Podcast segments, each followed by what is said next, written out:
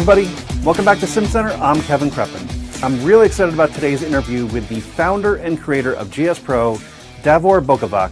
You know him as TreTee on Discord and the Simulator Golf Tour. Now, before I get to the interview, let me just ask you a hypothetical. In your day-to-day life, all the choices of software that you have, you've chosen specific ones for your phone or your tablet, your PC at work or at home, either because you've picked the software that's the best or what works best for you.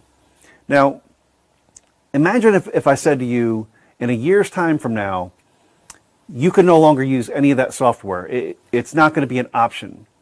Well, that hypothetical was a stark reality for the online golf tour in the fall of 2019 when TrackMan, who had recently purchased Jack Nicklaus Perfect Golf, made the announcement that in a year's time, fall of 2020, anybody who was licensing that software would no longer have that as an option. Well, Davor was a member of that online golf tour and set out to solve a problem that he anticipated in a year's time.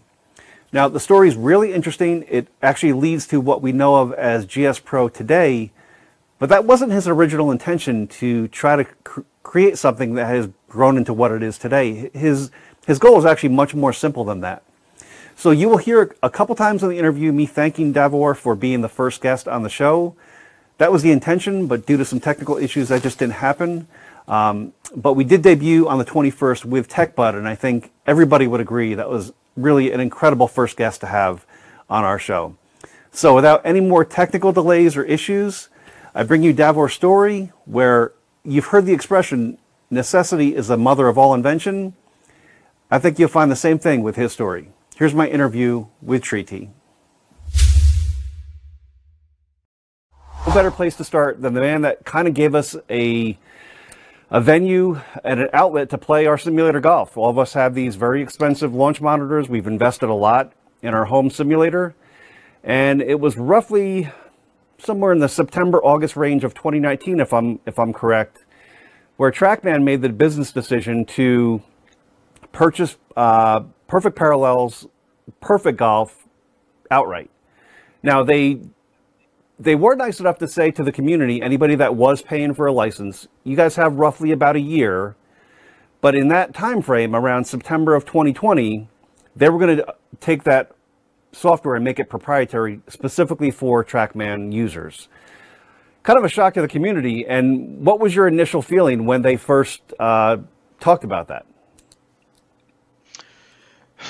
Yeah, so if I remember correctly, the, the, the first time they they, uh, they they gave us the message, it, it was every, everything's going to be business as usual. So I think that most of us kind of felt like, yeah, fine, whatever, that was fine.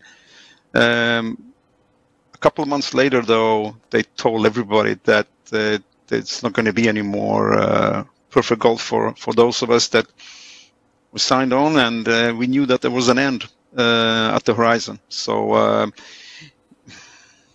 I think that most of us felt bad about you. You, you know how it works, right? You, you make an investment, you build up a simulator, and all of a sudden you don't have a simulator software. And uh, for reasons we maybe don't need to go into right now, uh, TGC was not an option for a lot of us. Yep. Um, nothing wrong with the software. I think software is great, uh, but there are other elements to it, and uh, so that, that it was a sad day. Um, losing the software, but also, of course, the community and all the people that uh, that we have kind of you, you get to know over over time, and yeah. Well, and that's a that's a huge point because even if there was another viable piece of software, it's everything else about home simulation that is built up around what the online golf tour was before. For me, I used to have uh, a full swing golf simulator, which at the time it's all I knew and I enjoyed it. But it wasn't until I discovered what the community around that was built around Perfect Golf and the online golf tour until I realized how much that competition and the community around that was important. So even if there was another software piece of software out there to replace Perfect Golf, it was how much infrastructure was built into the online golf tour that I think everybody was kind of in shock. Like, wait, what what are we going to do? Because it's one component of the software, and then the competition end of it. So what was your initial impression of okay? I have this launch monitor. What am I going to do? And I, I, think we can get into where we are now with GS Pro from from what you did initially. Uh, yeah, so this this was uh, it, was a process, right? So I, I, actually I've been programming things, and I'm actually I'm, I'm on a, um, my my base education and my work is around electronics design. So I'm a system architect for semiconductors, but I've done software all my life. So just for fun, I thought that, well, I'm, at least I need a driving range for my golf simulator in my garage. Uh, so how hard can it be? So that, that's actually how I started. I, I, I had trajectory algorithms and and I opened up Unity and started programming and, and, and built the driving range for myself. That was that was basically how everything started. That I had absolutely no intentions of building what, we have later on built. This is kind of uh, as many other things in life, I think that you, you kind of stumble into it. It's, it's not a plan, but, but you kind of stumble into it, and one thing gives an, one thing, and then people start asking for it. And so, so I think that I built my driving range, and then uh, I used Perfect Parallels golf courses, which are not theirs, but they, they were designed by other people, like, for example, me. So I, I used a, a course that I designed and uh, I showed it to some people, and, and, and yeah, that that's how it started. So what I find mind blowing for everybody has their own talent, their career, whatever they're into. But to me, all of us, software touches all of our lives in some capacity, whether it be Microsoft Office or Google products, whatever it is.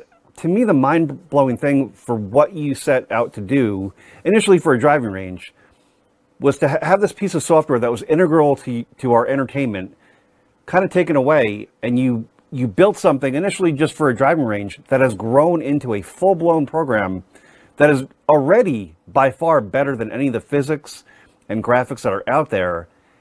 Did you ever initially think about when you're making the driving range it was going to grow to what it is right now and continuing every day to get better? I think this is yet another one of those things that many of us would, would, could re, can relate to. I mean, if a lot of the things and the projects that we take on and that we do in life, we do just because we have no clue how much work it is, right? So if, if somebody would have told me and I would have known where this is going, I wouldn't have done it. The thousands and thousands of hours spent, which, yeah, so actually, the, the reason I did it was because I didn't have any plan of doing anything like this. And that's number one. Number two is I had no clue how much work it was. This is this is one of those things where it's an insane amount of hours spent, and this is not something you would do if you knew about it up front. I think at least. Sure, and that brings me to kind of the next point of initially this was just you, if I'm not mistaken, doing the driving range, expanding it a little bit beyond to, to use already built courses. Uh, I think there probably is a little bit of a conversion or some way to tie that in. But now you've brought on, I don't know how many people you can get into that, but how much, how much has it have the software developed now that you have a collaboration of people to take some of the workload, brainstorm a little bit, take some community ideas, and implement those into now a full fledged working uh, piece of software? Oh my gosh! I think it was, you could say it was it was done in steps in the in the sense that I first had to prove the, that I could do the game. So so the physics and everything else that was around that. Starting off using actually perfect parallel uh, tool design courses, courses that were designed by the community, um, by myself and by others. Uh, so, th- so that was kind of step number one. Uh, step number two was uh, f- um, to move away from anything that had to do with perfect parallel and and do our own um, designed courses with our own tools and so on and so forth. And this is where the community kind of came in big time because there's absolutely no doubt about that. That if this would have been up to me only, uh, this would never have happened. I mean, I, I, I did the gaming software by myself, but uh, that wasn't enough, right? Because Perfect Parallel TrackMan would have never allowed us to use the courses uh, the way that was done initially. So if the guys wouldn't have stepped up, the design team, uh, uh, um, then uh, I mean there would be no GS Pro. That, that that is absolutely no doubt about that. So, if I'm understanding correctly, the process was basically you had to come up with the the basis for the software. What GS Pro started as with a drive range, expanding to an early alpha of a playable game with courses that existed that infrastructure obviously had to develop, implement different physics. I think early on, you guys called them recipes as far as trying how a ball reacts on different surfaces. And that's, I'm sure, a constant um, tweak and development. Initially, you guys borrowed the old perfect parallel courses, converted them. I, I think there's a process that you guys had to convert those, so there wasn't as much work to scrap all that effort and, and time into every course to sort of convert them. And then there was a full blown transition to a completely new build engine. Is that all basically the the process that happened over that first year, year and a half? Yeah, yeah, that, that, that is a simplification of it. But yeah, in, in essence, it was three three steps. Started off initially using the Perfect Power courses as is.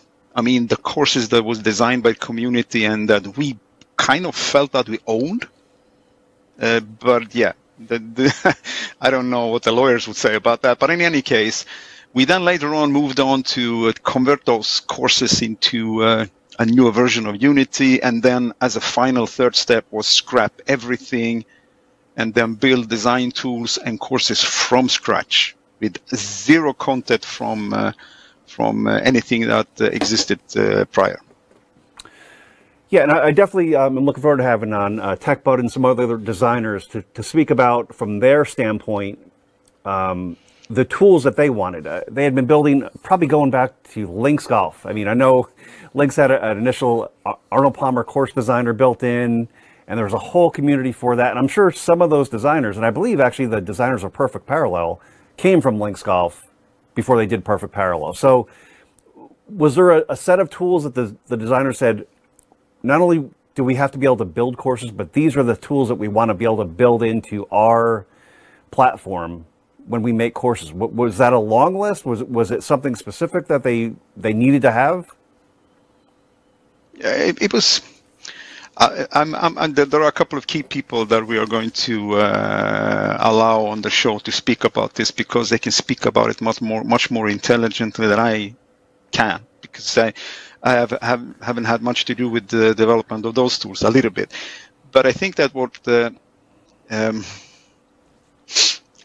what is what is special about what, what has been done for the design tools is um, the people that have been uh, involved in, in this have always valued the Uh, artistic creativity, being able to have absolutely zero constraints and design whatever it is that you want to design. And this is how these tools have been made. That means that anybody can click a little bit in TGC and, and create a course because that tool is, is made for, for a different purpose, for, for, from a slightly different angle. The GS Pro toolset is made for professional designers, if you can say but people that are very, very experienced, right? That, that want to have no constraints.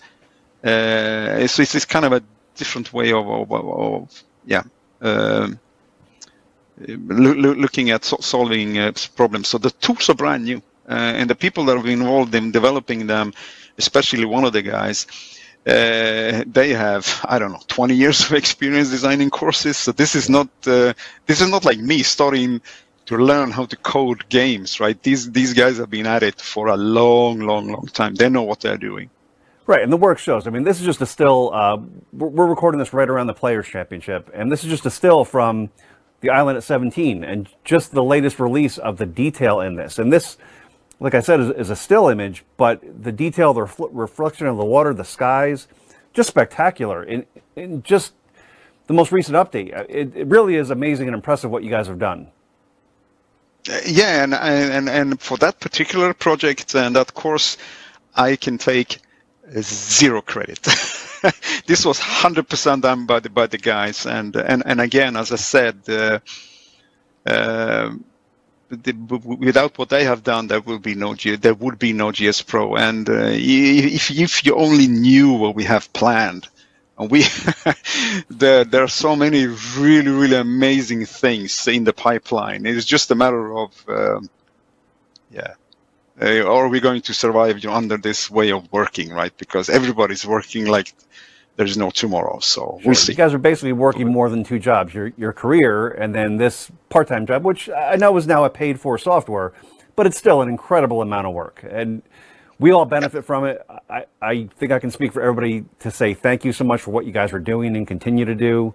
Um, for me personally, uh, my brother and I live about 10 hours away, and I've gotten to play hundreds of round, rounds of golf with my brother um, through GS Pro and the online golf tour, so or the simulator golf tour. So, thank you guys. Uh, we look forward to what's coming out soon. Um, if you have a couple minutes, I'd love to do real quick rapid fire with you. Let people get to know a little sure. bit about you beyond just what you're doing for us with GS Pro. All right, let's get started. Uh, Davor, you were born where? I'm born in, in Sweden. And that's where you in, live now, on the, on the on the east coast. All right then. Um, your favorite real course that you've played? there has to be uh, TPC San Antonio. Okay, very nice. Um, sim course. Now I know you have designed some courses. Do you have a favorite that you let is your go-to if you're, you're going to play a round of golf?